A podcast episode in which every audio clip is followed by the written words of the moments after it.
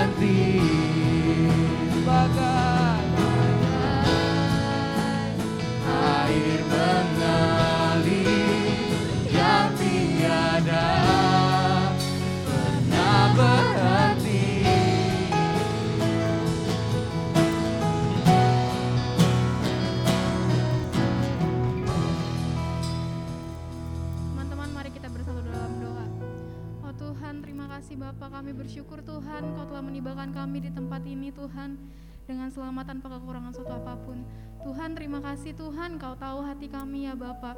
Kami datang dengan hati yang hancur, kami datang dengan hati yang penuh dengan kerendahan hati ya Tuhan.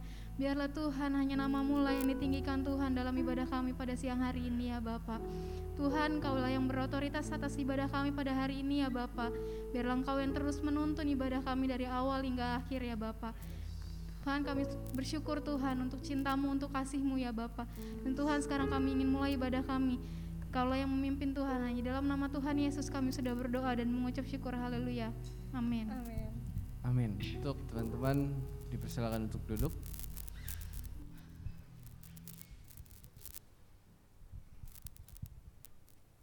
Kita mau nyanyikan satu lagu pujian ini.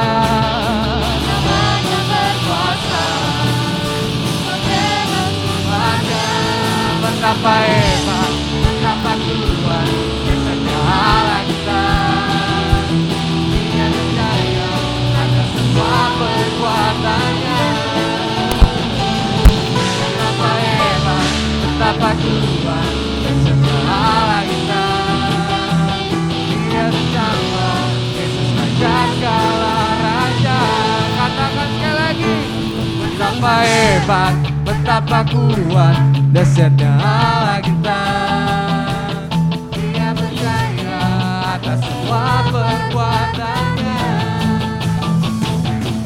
Tanpa hebat, tanpa kuat Dahsyatnya Allah kita Dia ternama Yesus Raja Kala Raja Tanpa hebat, tanpa hebat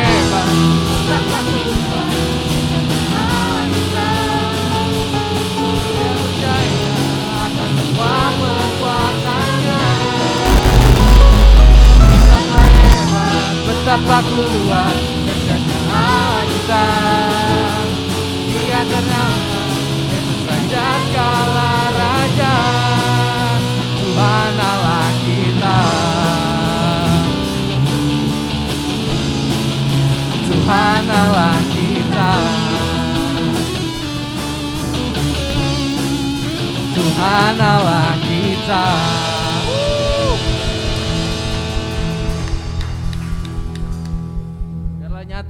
kita nyanyikan teman-teman amin Amin. Mungkin bisa duduk silakan teman-teman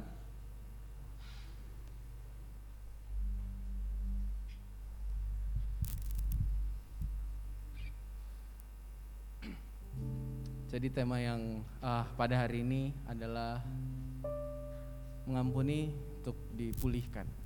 Forgiving uh, brings healing.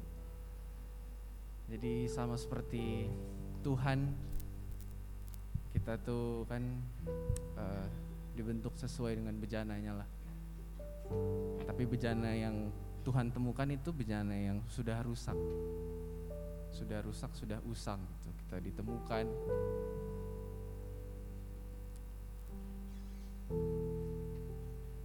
bahwa Tuhan nggak melihat kerusakannya kita gitu, tidak melihat apa yang pecah di bejana hati kita. Tapi ia malah berkorban di kayu salib. Menghapus semua dosa kita. Mengabaikan pecahan-pecahan bejana tadi. Dan karena Tuhan sudah membuat seperti itu, dan karena Tuhan sudah berkorban untuk kita, apakah kita diam saja? Karena Tuhan first love me, Dia yang mengasihi kita dahulu. Maka dari itu kita yang akan memberikan kasih kepada sesama kita.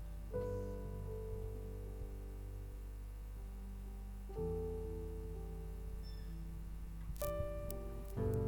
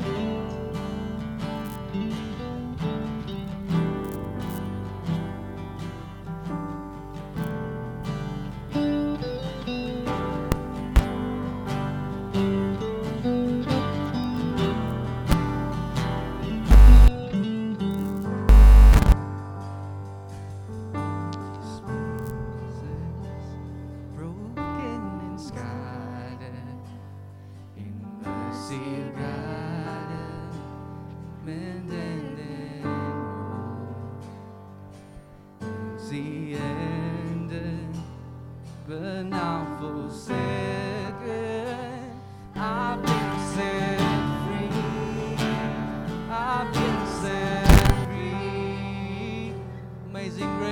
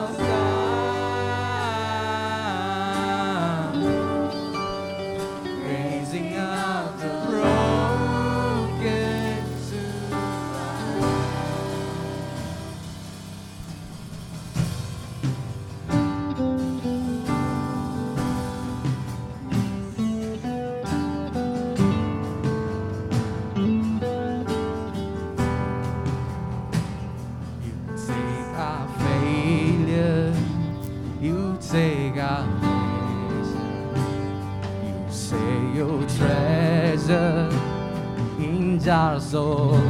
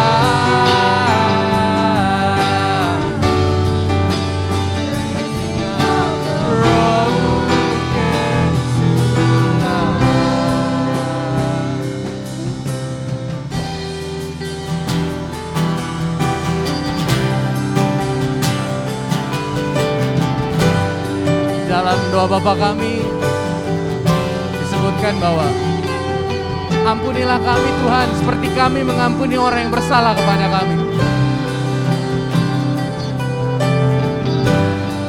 Dalam Tuhan, dalam doa Bapa kami,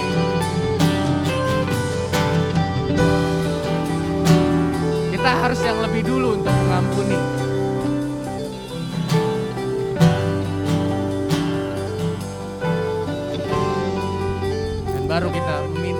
Ampunan kepada Tuhan. Jadi lakukanlah sekarang. Ampunilah kami. Seperti kami mengampuni orang yang bersalah kepada kami.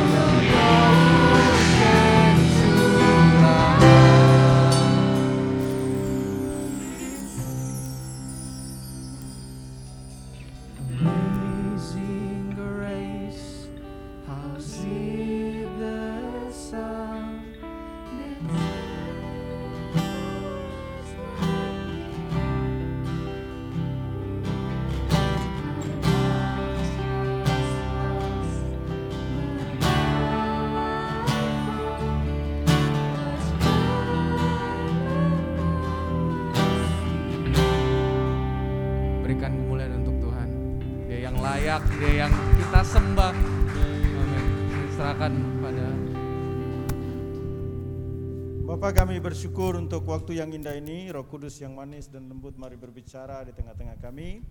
Apa yang menjadi keinginanmu bagi kami Allah dan kami percaya Engkau ada di sini.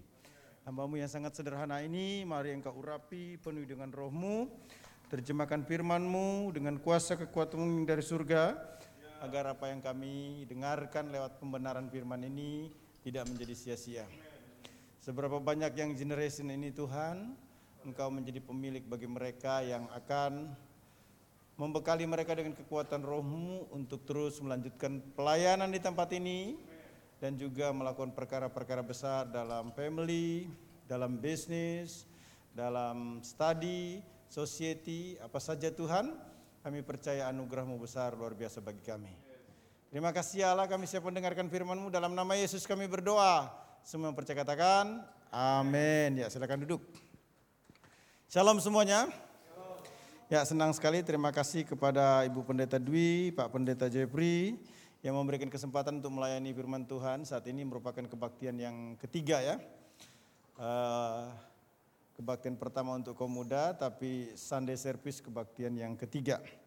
Ya senang sekali dengan satu tema saya mau mereview lagi khotbah saya di kebaktian pertama dan kebaktian kedua ya. Uh, berbicara tentang uh, redemption, pengampunan yang Allah kerjakan di dalam diri kita sebagai anak-anaknya, harus membuat kita melihat bahwa tidak ada reason yang bisa dibenarkan apa pun itu untuk kita menyimpan yang namanya dendam, kebencian, akar pahit, luka batin. Mengapa saya katakan demikian? Ketika Yesus terpaku di atas kayu salib, the last word yang dia sampaikan adalah it's finished. Dalam naskah Yunani tete lestai. What is the meaning it's finished or tete lestai in Hebrew, in Greek? Artinya adalah selesai semua sudah. Tidak ada lagi ergiu, tidak ada lagi condemnation, Semuanya final di cross, di salib Yesus Kristus.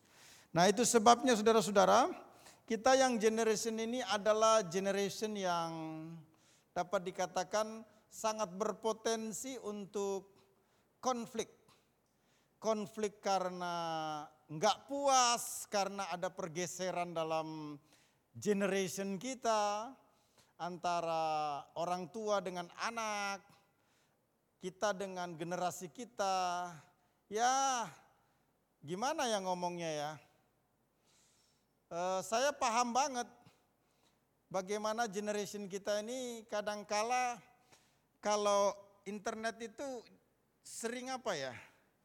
Kitanya sih selalu ready, tapi kadangkala yang jadi uh, korelasi ataupun juga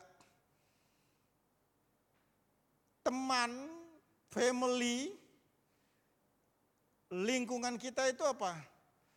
Internetnya itu apa? Unplug. Unconnect. Itu yang membuat kadangkala kita apa? Suka diem, malas ngomong, menyendiri. Karena kita merasa dunia kita ya dunia internet itu sendiri. Nah saudara, ini berpotensi untuk menyebabkan kita menjadi manusia yang lain. Dan yang sangat berbahaya kalau tidak hati-hati adalah kita menyimpan yang namanya akar pahit. Akar pahit itu bukan hanya terjadi karena gesekan yang boom besar begitu ya. Tapi bisa saja terjadi karena sesuatu yang tidak cocok. Nah, tadi pagi saya menjelaskan bahwa selalu ada reason yang bisa kita katakan sebagai pembenaran untuk kita benci, marah, emosional, bahkan menjadi terluka. Saya ulangi, selalu ada reason yang bisa dijadikan RGU untuk mencari pembenaran penguat sehingga kita tetap meyakini alasan kita untuk terluka, menyimpan kebencian, dendam, amarah itu tetap ada. Uh, Joseph empat kali mengalami perlakuan yang tidak manusiawi yang menjadi bisa dijadikan sebagai potensi untuk bisa menjadi terluka.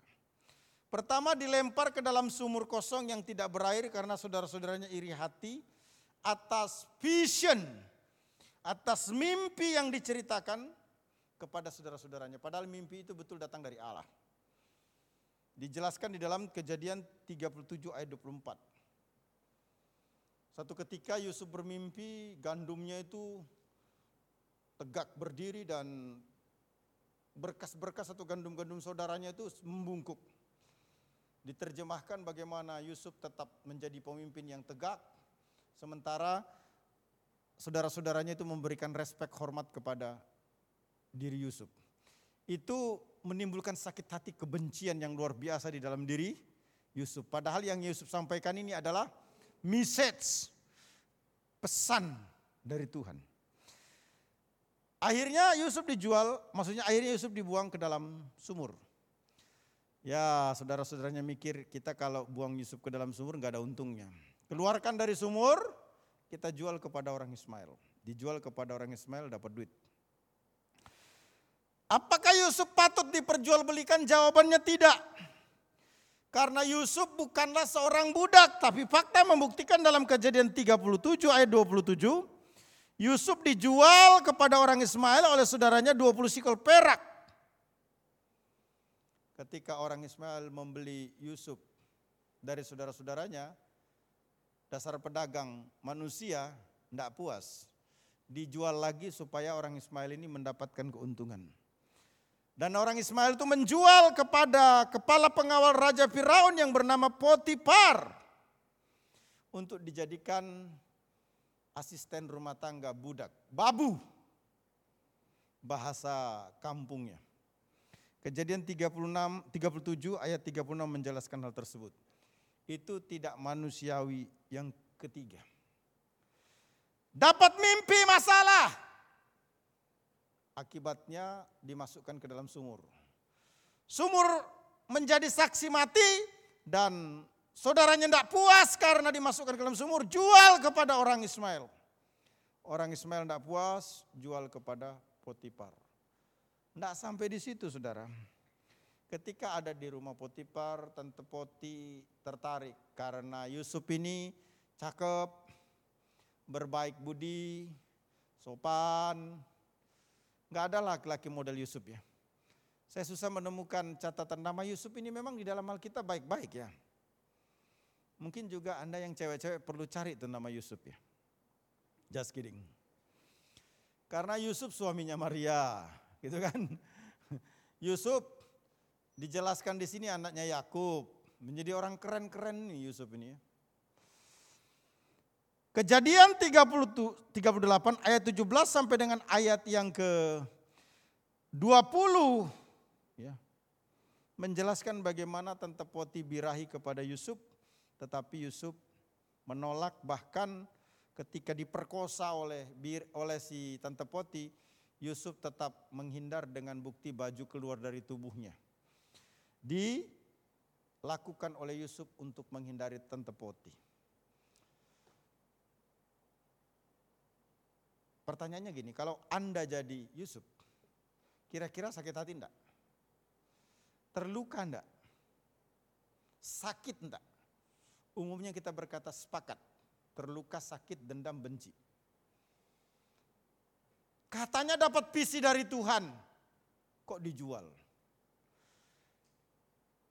Ada orang baik yang menjual, eh dijual lagi. Menolak dosa, eh akibatnya masuk penjara. Tapi Alkitab berkata saudara, Yusuf memberikan pengampunan. Jelas sekali dalam kejadian 50 ayat 20. Bagaimana Yusuf berkata, oke okay, Pasten masa lalu kamu mereka-rekakan yang jelek kepada aku. Kamu merancangkan. Kamu menginginkan mengharapkan sesuatu yang negatif. Tetapi kamu perlu tahu bahwa Allah sudah membalikkan reka-rekaan, rancangan susunan karang-karangan yang kau buat untuk aku. Karena Allah menjadikan itu satu kebaikan. Karena Tuhan melalui peristiwa yang kamu lakukan kepadaku, empat pengalaman pelik itu sudah menghentar aku menjadi pemimpin yang besar, orang yang hebat dan luar biasa. Saudara yang kekasih dalam Tuhan, pertanyaannya pengampunan yang membawa pemulihan itu seperti apa? Itu yang perlu kita pahami, kita mengerti saat ini. Di kejadian 45 ayat 1 sampai dengan 18 saya di kebaktian pertama dan kedua sudah menjelaskan. Hari ini mau mereview saja. Pemulihan itu ditunjukkan pertama dengan berdamai. Kejadian 45 ayat 1 sampai dengan 2. Di mana Yusuf tidak menyimpan kebencian, tidak membuat saudaranya penasaran, saudaranya takut, saudaranya minta maaf tidak ada data dalam kejadian 45 saudara Yusuf itu minta maaf kepada Yusuf. Tapi yang ada Yusuf datang dan memperkenalkan dirinya kepada saudaranya. Kejadian 45 ayat yang pertama. Dan Yusuf menangis dengan keras di hadapan saudaranya dan orang Mesir mendengar berserta dengan seisi istana Firaun. Apa yang terjadi? Ada orang datang kepada Yusuf dan nangis bersama-sama dengan Yusuf. Berdamai. Tidak ada alasan untuk tidak berdamai. Step awal untuk mengalami pemulihan, berdamai dengan lawan. Alkitab berkata seboleh-bolehnya kalau itu ada padamu maka kamu harus menjadi orang yang pertama untuk melakukan itu.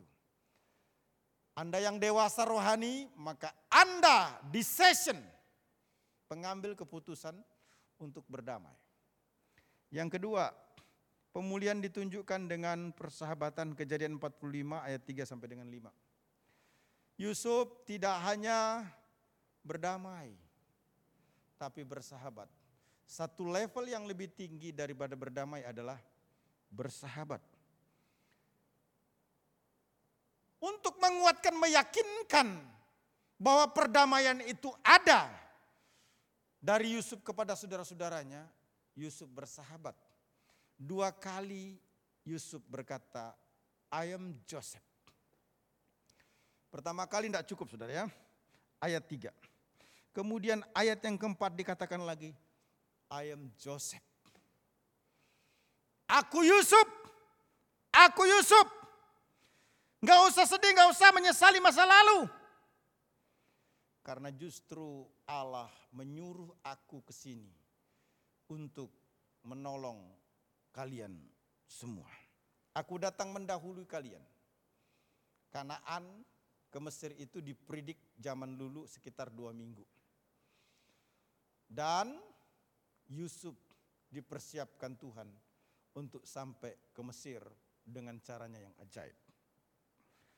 Pertama, berdamai. Kedua, bersahabat. Enggak sampai di situ saudara.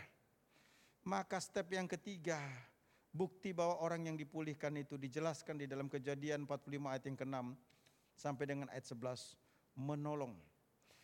Saudara-saudara Yusuf ini justru ditolong oleh Yusuf. Yusuf memberikan tanah Goshen. Udah dua tahun terjadi kelaparan di dunia pada waktu itu. Makanan hanya ada di Mesir dan itu pun harus dalam kekuasaan kendali kontrol instruction Yusuf. Untuk cari makan, keluarga Yusuf harus berangkat dari Kanaan menuju Mesir. Satu perjalanan yang tidak mudah, yang panjang dalam kondisi kelaparan. Tetapi Yusuf menginginkan mengajak saudara-saudaranya memberikan janji. Datang bersama dengan aku. Aku akan memberikan tanah Goshen untuk kalian bisa beternak, bisa perikanan, bisa pertanian. Orang lain di Mesir mengalami kesesakan, penderitaan karena kelaparan. Tapi kalian, saya tolong untuk bisa hidup lebih baik. Saudara ini tidak mudah. Orang kalau lagi bermusuhan saudara-saudara, susah berdamai, apalagi bersahabat, oh apalagi menolong. Berat sekali. Tapi Yusuf setelah dipulihkan, step satu berdamai, Step kedua, bersahabat. Step ketiga, menolong. Step keempat, menghargai. Kejadian 45 ayat 12 sampai dengan 15, bagaimana Yusuf menunjukkan penghargaan kepada saudara-saudaranya dengan luar biasa. Dengan ciuman dan pelukan. Bahkan Yusuf berkata seperti ini. Lihat sekarang saya kaya dan penuh kemuliaan. You know, ini bukan soal saya, tapi juga soal kamu. Jadi ketika Yusuf berkata, pergi dan sampaikan kepada Bapa, maksudnya Yakub. Bagaimana keadaanku sekarang ini penuh dengan kemuliaan dan kekayaan. Yusuf tidak berkata pamer, tapi Yusuf berkata seperti ini. Apa yang aku punya adalah kamu punya. Kemuliaan yang ada padaku adalah kemuliaan juga yang ada padamu. Apa artinya itu? Yusuf membagi respeknya. Yusuf membagi kemuliaannya. Yusuf membagi kehormatannya kepada keluarganya yang sangat tidak menghormati, sangat tidak menghargai dia.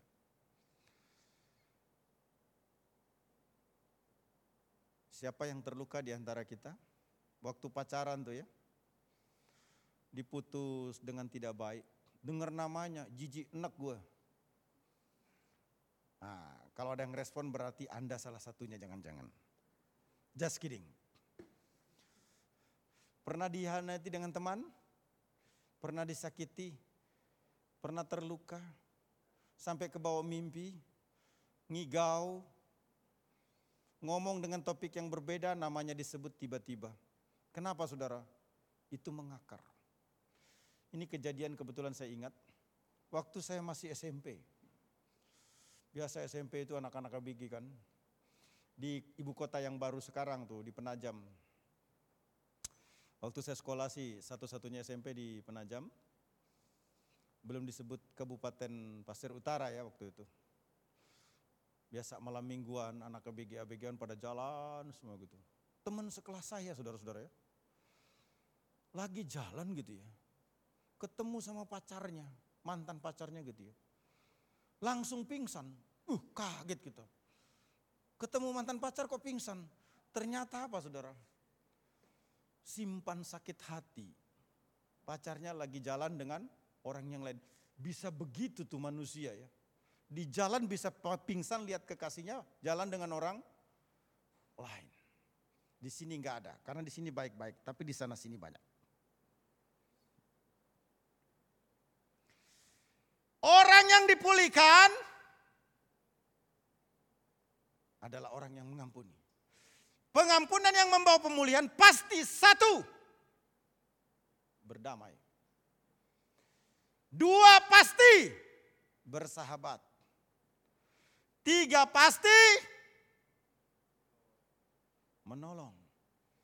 Empat pasti menghormati atau menghargai. Yang kelima, ini yang menjadi topik utama dalam kebaktian ketiga kita. Yaitu mensejahterakan. Kejadian 45 ayat 16 sampai 18 firman Tuhan berkata demikian. Ketika dalam istana Firaun terdengar kabar bahwa saudara-saudara Yusuf datang, hal itu diterima dengan baik oleh Firaun dan pegawai-pegawainya. Lalu berkatalah Firaun kepada Yusuf, Katakanlah kepada saudara-saudaramu, buatlah begini. Muatilah binatang-binatangmu dan pergilah ke tanah Kanaan. Jemputlah ayahmu dan seisi rumahmu dan datanglah mendapatkan aku. Maka aku akan memberikan kepadamu apa yang paling baik di tanah Mesir. Sehingga kamu akan mengecap kesuburan tanah ini.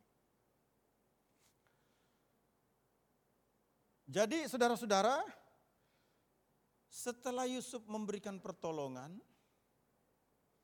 setelah Yusuf menghormati saudara-saudaranya, ada sesuatu yang spektakuler. Ini kan Firaun ini outsider. Orang yang ada di luar. Bukan orang yang ada dalam komunitas keluarga Yusuf. Perhatikan dahsyatnya, hebatnya pengampunan itu saudara. Pengampunan yang membawa pemulihan pasti dimulai dengan berdamai. Dilanjutkan dengan bersahabat. Dilanjutkan dengan menolong. Dilanjutkan dengan menghormati. Itu masih dalam komunitas intern. Setelah empat peristiwa ini ada sesuatu yang spektakuler ada sesuatu yang berdampak keluar, bayangkan saudara-saudara, tidak tanggung-tanggung, orang nomor satu di Firaun dipakai Allah untuk memberikan kesejahteraan bagi keluarga Yusuf. Oke, Yusuf berjanji akan memberikan tanah Goshen, tapi itu belum jadi kenyataan. Itu baru harapan yang diberikan oleh Yusuf. Saya kira itu normal wajar karena Yusuf adalah anak Yakub dan saudara-saudaranya datang untuk menemui dia. Tapi kali ini ada sesuatu yang lebih besar. Orang nomor satu di Mesir, Raja Firaun sendiri digerakkan oleh Allah dalam kekuatan Tuhan untuk memberikan kesejahteraan bagi keluarga Yusuf. Perhatikan saudara-saudara. Menarik sekali saudara-saudara Yusuf menerima kesejahteraan dari Firaun. It's good. Dimulai dengan Allah memberkati Yusuf sendiri. Tapi tidak hanya sampai di situ. Allah memberkati keluarga Yusuf juga melalui Firaun. Itu sebabnya kejadian 45 ayat 16 ini. Raja Firaun yang adalah bukan orang Israel itu. Yang merendahkan orang Israel itu. Yang tidak respect terhadap orang Israel itu. Justru menerima keluarga Yusuf dengan baik. Karena Yusuf sudah memberikan forgiveness pengampunan. Ini penting saudara-saudara. Dahsyatnya pengampunan itu, testimoninya bukan hanya di dalam, tapi sampai keluar. Yang kedua, kejadian 45 ayat 17. Itu menjelaskan bagaimana Firaun memberikan instruction. Muati binatang-binatang yang bersama dengan kamu yang kamu pakai dalam perjalanan sebagai kendaraan dari Kanaan ke Mesir, sekarang pulang binatang-binatang itu kasih makan minum, kemudian muati dengan barang-barang karena kamu nanti dalam perjalanan butuh makan. Nanti kamu sampai di Kanaan juga butuh makan. Nanti kamu dari Kanaan kembali ke Mesir juga butuh makan.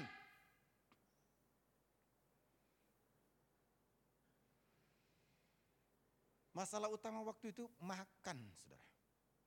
Dan menarik, Firaun memberkati keluarga Yusuf ini dengan mengisi semua beban-beban yang bisa dibebankan kepada binatang untuk dibawa pulang ke kanan dan kembali ke Mesir. Yang ketiga, lebih dahsyat lagi Kejadian 45 ayat 18. Firaun memerintahkan menjemput orang tua Yusuf. And big family, all family. Karena datang ke Kanaan. Maksud saya dari tanah Mesir, eh, dari Kanaan ke Mesir. Dengan janji yang luar biasa.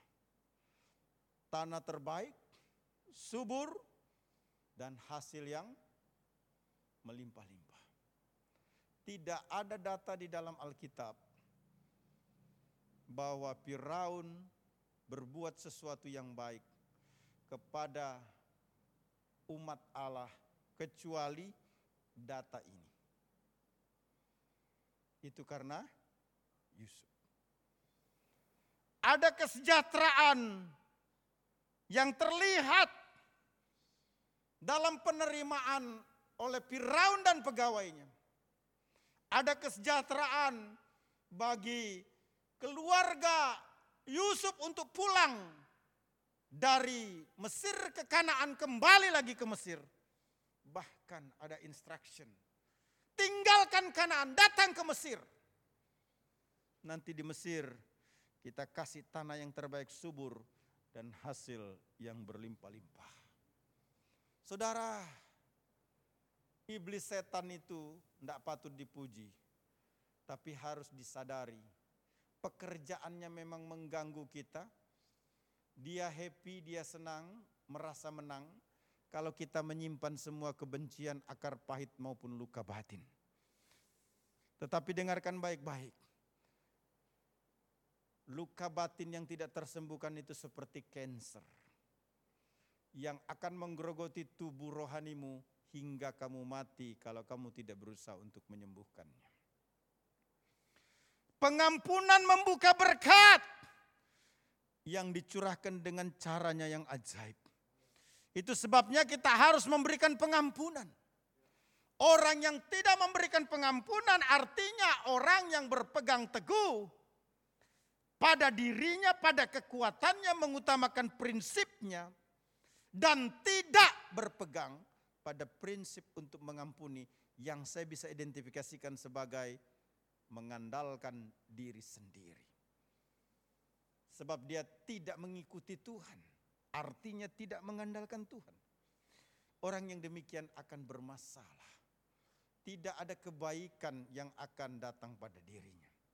Tapi sebaliknya orang yang mengampuni bisa diidentifikasi, disimilarkan dengan orang yang mengandalkan Tuhan. Itu sebabnya Yeremia 17 ayat yang ketujuh berkata diberkatilah orang yang mengandalkan Tuhan dan yang menaruh harapannya pada Tuhan. Kita sebagai orang percaya yang berkata mengalami pemulihan dalam keluarga, yang berkata mengalami pemulihan dalam ekonomi, yang berkata mengalami pemulihan dalam lingkungan ataupun juga studi. Ingat baik-baik, akan semakin diberkati, akan semakin sejahtera ketika kita mengandalkan Saudara yang kekasih dalam Tuhan Yesus Kristus. Dalam perjalanan iman saya sebagai orang percaya hingga hari ini, saya terima Yesus tahun 89 SMA kelas 1, bayangkan aja, udah tua ya.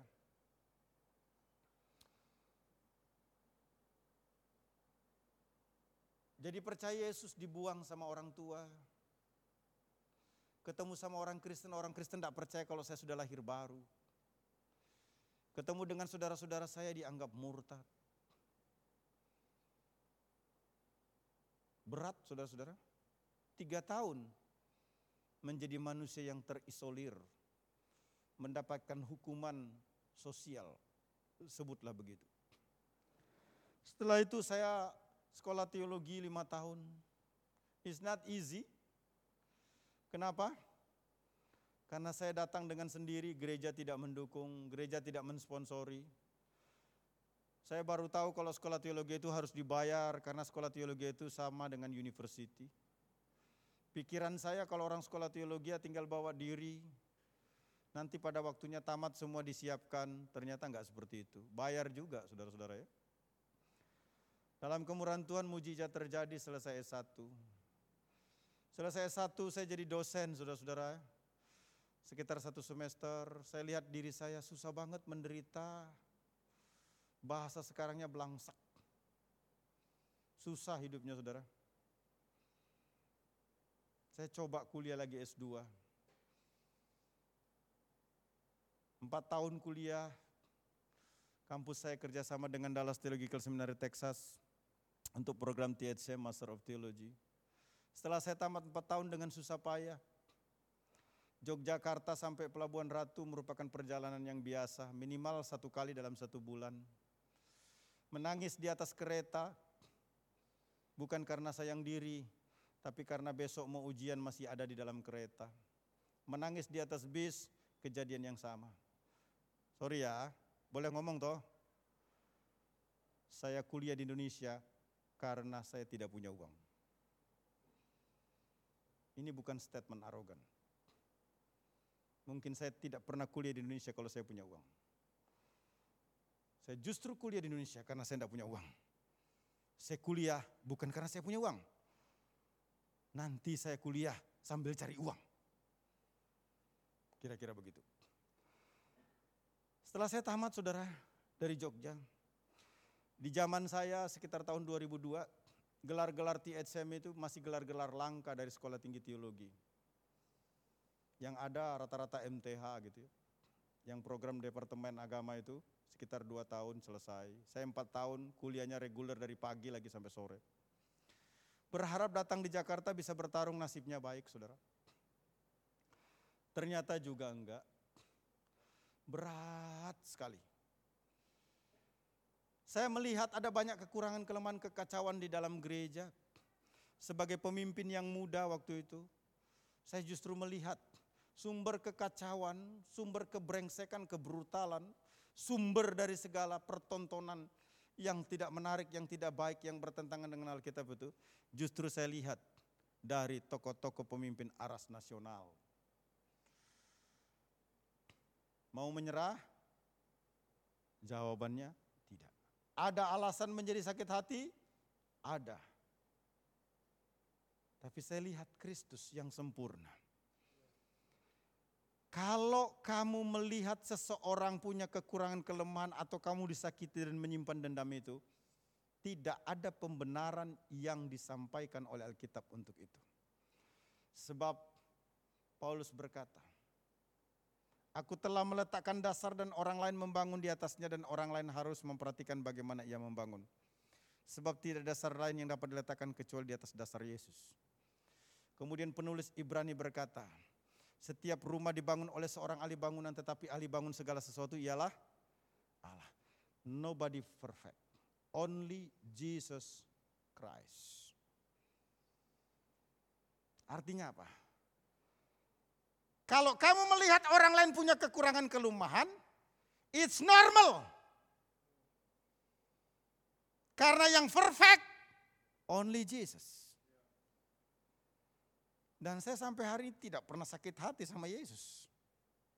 Itu yang membuat saya juga tidak bisa sakit hati kepada orang lain.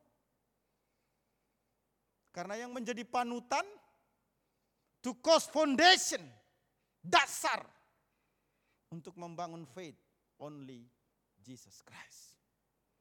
Selama kamu melihat selain pribadi Yesus, maka kekecewaan itu akan semakin terbuka lebar. Sehingga kita susah untuk mengampuni.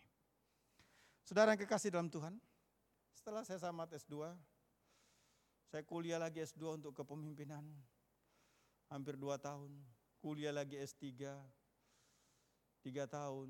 Kuliah lagi S3 yang kedua, tiga tahun. S3 saya yang kedua ini saya pikir wah selesai ini saya nanti akan jadi sesuatu yang luar biasa. Karena saya riset ke Amerika, berharap pulang ke Indonesia lagi menjadi sesuatu yang luar biasa.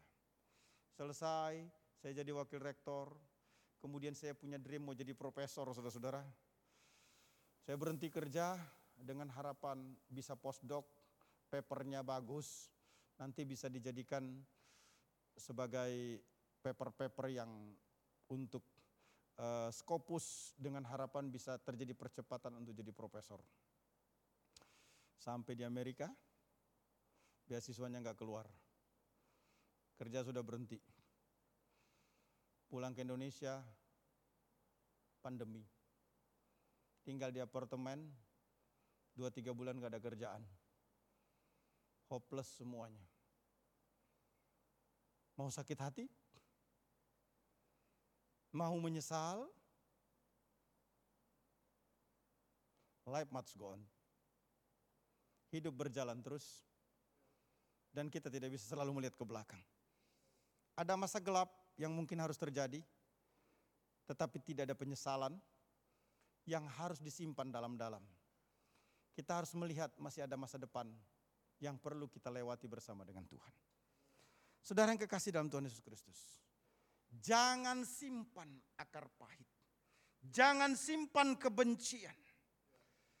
Mari belajar mengampuni. Masa lalu yang buruk, tekanan, beban berat sangat berpotensi membuat seseorang menyimpan dendam yang menyebabkan hidup semakin sulit atau menderita. Itu sebabnya setiap orang percaya harus mengampuni sebab Kristus memerintahkan untuk mengampuni. Matius pasal 6 ayat 12 sampai dengan ayat 15 berkata, "Dan ampunilah kami akan kesalahan kami seperti kami juga mengampuni orang yang bersalah kepada kami.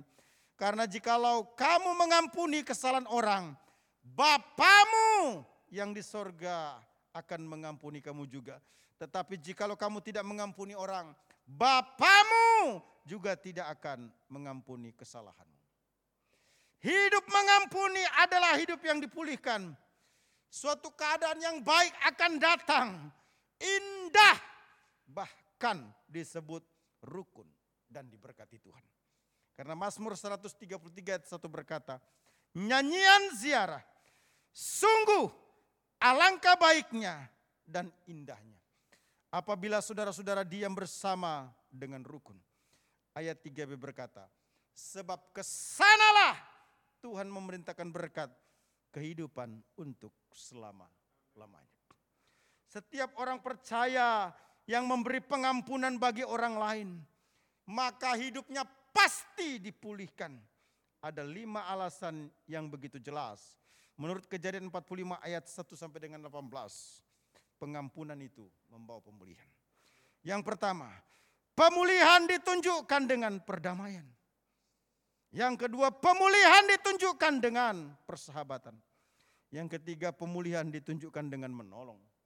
Yang keempat, pemulihan ditunjukkan dengan menghormati. Yang kelima, pemulihan ditunjukkan dengan mensejahterakan.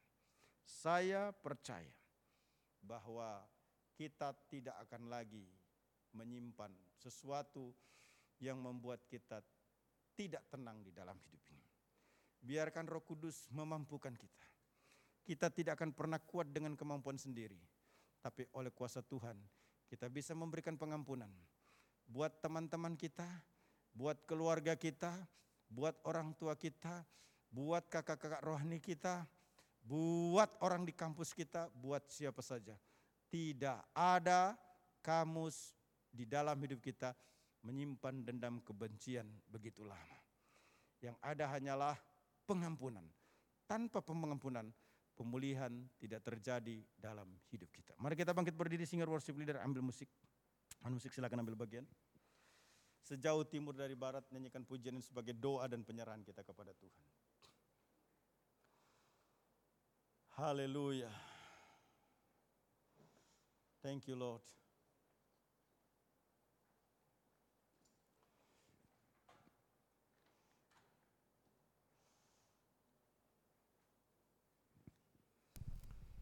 Terima kasih Tuhan.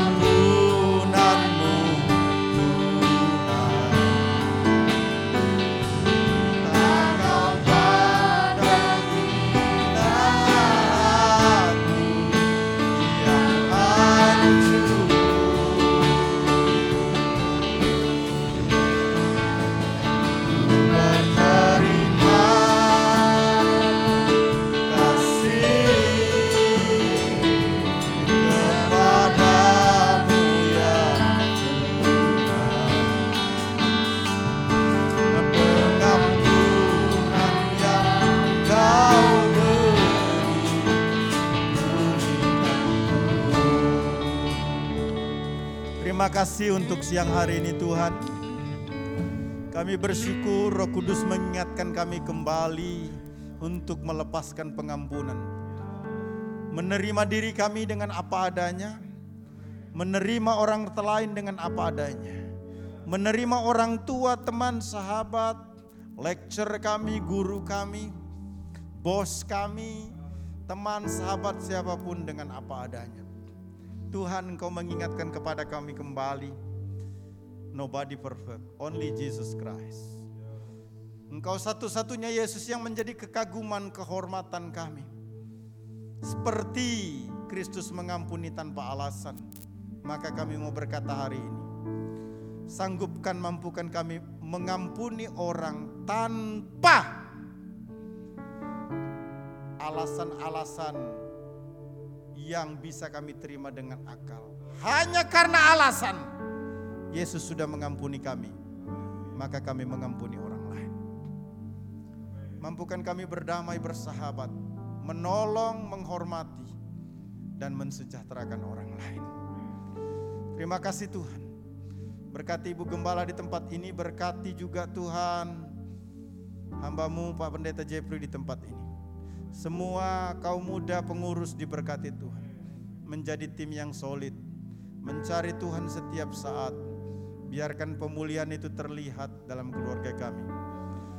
Kami percaya Engkau menolong kami dengan kuasa kekuatanmu. Brother kami Charlie Tuhan diberkati. Pemulihan kesehatannya Engkau sembuhkan dengan caramu yang ajaib. Bapa kami berdoa. Tidak ada pintu yang tertutup, sorga yang tertutup, berkat Tuhan yang tertutup. Terbuka jalan lebar, sorga terbuka lebar, dan Tuhan memberkati kami dengan caramu yang ajaib. Jadikan kami menikmati sorga di bumi, karena kami dipulihkan Tuhan. Kami bersuka cita bersyukur untuk semua karya kekuatan yang kau kerjakan. Apa pun kesusahan, kesulitan yang dialami oleh anak-anakmu yang generation ini tanpa terkecuali. Engkau ambil alih dan izinkan mereka melihat pertolongan kebaikanmu dengan caramu yang ajaib. Terima kasih Tuhan. Diberkati pribadi kami, diberkati studi kami, diberkati pekerjaan kami, diberkati pelayanan kami, diberkati keluarga kami, diberkati pertemanan kami, diberkati masalah pribadi pergumulan kami, diberkati tanpa terkecuali. Dalam nama Yesus. Haleluya. Haleluya. Haleluya. Semua percaya katakan amin.